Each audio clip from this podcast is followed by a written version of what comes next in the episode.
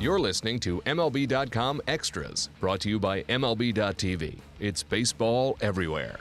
Hey everyone, Tim McMaster here, along with Ian Browne, our MLB.com Red Sox reporter, as spring training rolls on down in Fort Myers. Although Ian finds himself on the eastern side of Florida because that's where the team is right now. We're going to check in on what's going on on the field, uh, who's hot, who's not. But we have to start, Ian, with what was a extremely stressful week in between when we last spoke and now, at least until we got the good news about David Price, I guess. But obviously, he gets the pain in the forearm, and everybody assumes Tommy John surgery. He goes to see the experts, and the news is good as of now. He's just going to get some rest. Now, that probably means he's behind as far as getting ready for opening day in the first week of the season. But everything seems to be back on track as far as this team goes from a mental standpoint and the fan base with David Price. Right, I think so. I mean, yeah. I mean, when that news came out, I think a lot of us just kind of were looking at uh, that and assuming maybe Tommy John surgery is what the doctors were going to say. And uh, I think David Price, when, when we we talked to him a couple of days after that, he said that even the doctors kind of expected they were going to look at his elbow and they were going to see something different than they saw. So yeah, big sigh of relief. But you know, not out of the woods yet because you still got to get back throwing and see how his elbow responds uh, once he gets back out there in the mound. But certainly, this was the best possible result they could have hoped for, given uh, what what he was experiencing at the time. And like you said, you know, I, I don't think he's going to start the season on the active roster. I would imagine, at a minimum, you know, Timmy's probably going to miss about the first two weeks of the season. But uh, there's always days off built up early in the season. And the Red Sox, you know, they had this logjam in the starting rotation. So, uh, you know, I think I probably said to you at the time we were talking about the six starters for five spots that, uh, you know, these things always seem to work themselves out and somebody will get hurt. And in this case, it was Price. So now uh, E-Rod, uh, Eduardo Rodriguez, Steven Wright, and Drew Pomeranz are probably all in the rotation to start, and you hope that uh, you know Price doesn't miss too much time. Yeah, basically for those uh, three other starters that were supposed to be battling for the fourth and fifth starter job, I guess the competition in a sense, is just extended a little bit into the regular season if Price isn't ready to go. Now, Rodriguez was on the hill today um, against the Nationals, uh, pitched okay, I guess, but the numbers aren't that important right now. How did he look as far as throwing it? Yeah, he looks like a different guy this spring. Uh, complete confidence uh, in, in his knee and his delivery, not favoring anything, uh, not not holding back. And to me, he looks positioned to have a pretty good year. And you know, actually writing about him today, where you look at this guy, and uh, you know, he can watch both Chris Sale uh, and David Price and talk to them every day and learn from two of the best lefties in the game. And there's nothing wrong with uh, his stuff.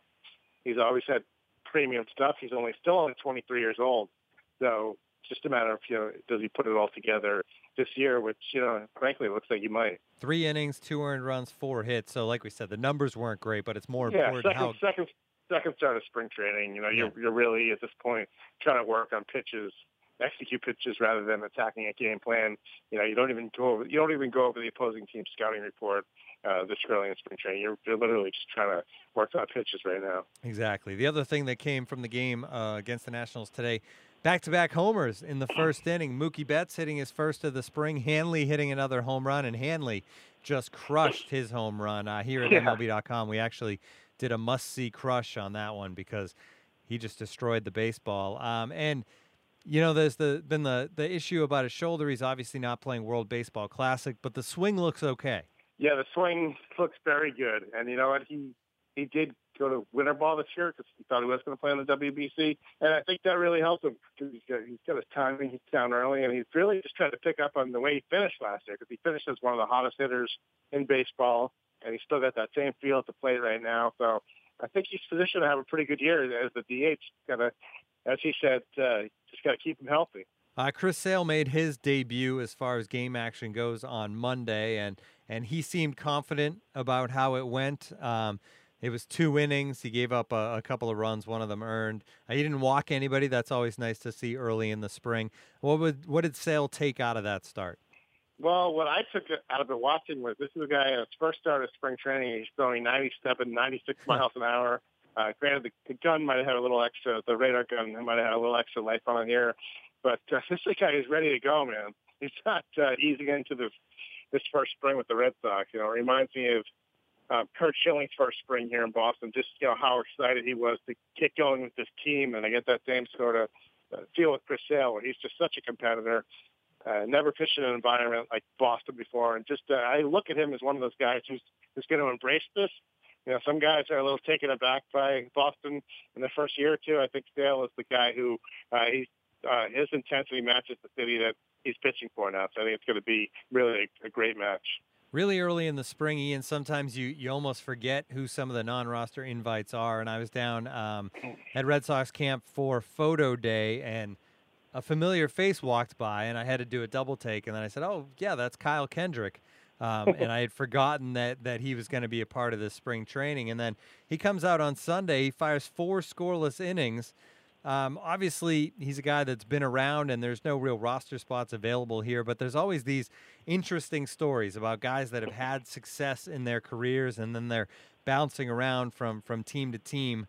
Um, what is the deal? What is Kyle Kendrick's goals for this spring, and what are the chances of him finding a spot in this organization? Yeah, you know, he's going to be in the AAA ro- rotation. You always like to have a veteran guy in that AAA rotation because some of the younger guys can learn from him. And and from the Red Sox standpoint, you know, you look at Kyle Kendrick as a guy who, if you get a, a guy or two who's injured here, uh, and you you need a starter, this is a guy you can come in. You know, he's not going to be nervous. You know, he's done done it before, and I think he's kind of an upgrade over Sean O'Sullivan, who sort of filled this role uh, for the Red Sox last year and gave them, I think, uh, three or four starts. And so I think uh, I think you'll see Kyle Kendrick pitch on this Red Sox team. It's just like baseball, and these things happen during a season where, you know, the 2004 Red Sox rotation, they stayed healthy the entire year. But that was the last Red Sox rotation where every single guy uh, made his start for the season. So that just doesn't happen. Uh, double headers pop up, uh, fatigue pops up, and you need a guy like Kyle Kendrick. So I think at some point it might come in handy having him, and he looked great the other day. It's still early on, but obviously one of the competitions here is behind the plate. Um, and Christian mm-hmm. Vazquez has the full arm strength back, Ian. We've seen that this spring as far as the throwing arm goes. But how is that competition looking right now? Vazquez, Swihart, and Leon obviously still very early. It's a good competition, to, to tell you the truth. You know, I really think that uh, Sandy Leon would really have to have a bad spring not to kind of just be given the chance to take that job going into the season, just because – he really came out of nowhere in the year he had last year. So I think you start with with Leon as a starter, and you start with Vazquez, who, like you said, he's throwing the ball great. It uh, just this guy is the, the by far the best defender of, of their three catchers. So you go with those two. Uh, Blake Swihart still has options, so you put him down in the minors. You let him continue uh, to work at his catching techniques. He's made improvements this spring. So I think this is really uh, he's going to round out his development, uh, make up for some of the time he missed uh, last year with the injury you have three pretty good catchers in your organization. And, uh, you know, if you have to shuffle some things, if somebody stands out among those three, uh, and if Vazquez or Swihart wants to steal that job from, from Sandy Leon, that, that could happen still. So I think that's the position you're really going to pay uh, close attention, attention to with the Red Sox, not just in spring training, but also early in the regular season. Yeah, and it's a lot of fun because they're all three of them have such high – I don't want to say upside, but such high qualities among them that uh, it's a fun competition to. It's not who's going to win out of three mediocre catchers. It's three no, very no, good guys. Good, yeah, a lot of people out. would love to have this catching depth. Yeah, the Red Sox have. Yep. Uh, Andrew Benintendi got off to a slow start, Ian, but that's quickly been forgotten. Uh, his last 10 at bats, eight hits, including four doubles, two homers. I mean, just on fire after uh, I guess 0 for 8 right away. Yeah. Um, similar to pitchers, the numbers maybe not as important right now because the pitchers are just working on pitches and not necessarily yeah. really trying to get you out. But to see him hit this kind of extra base, um, this kind of power, these extra base hits, I mean, he's just putting on a show early on.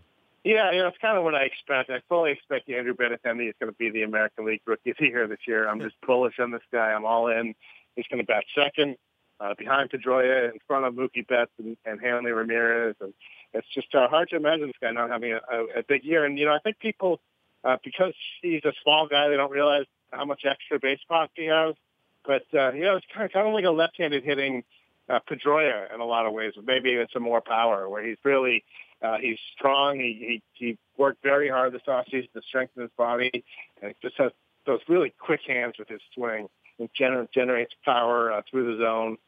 So yeah, I think he's. I think he, I'm. I'm all in on uh, on Andrew Benintendi. Yeah, and I think a lot of people are right there with you. In fact, more than any other season I remember, at least in recent memory, when you talk about the rookie of the year in both leagues, when you have Dansby Swanson with the Yeah. Braves, the shortstop, and then Ben and Benintendi with the Red Sox. I mean, things can go all sorts of different directions. People can go out of nowhere. But as far as having favorites in both leagues for that award, I, I don't remember there ever being two guys that were such clear-cut favorites at this point in the season. So Benintendi certainly going to be fun to watch. All right, that's going to do it for this this version of the podcast. This has been MLB.com Extras, our Red Sox edition. For Ian Browne, I'm Tim McMaster. Tune in again next time. MLB.tv Premium, the number one live streaming sports service, is celebrating 13 years. Watch every out of market regular season game live or on demand in true HD. Real time highlights, live look ins, pitch tracking widget, and more. MLB.tv Premium includes a free At Bat 15 subscription. Watch live baseball on over 400 mobile and connected devices. Watch at home, in the office, or on the go every night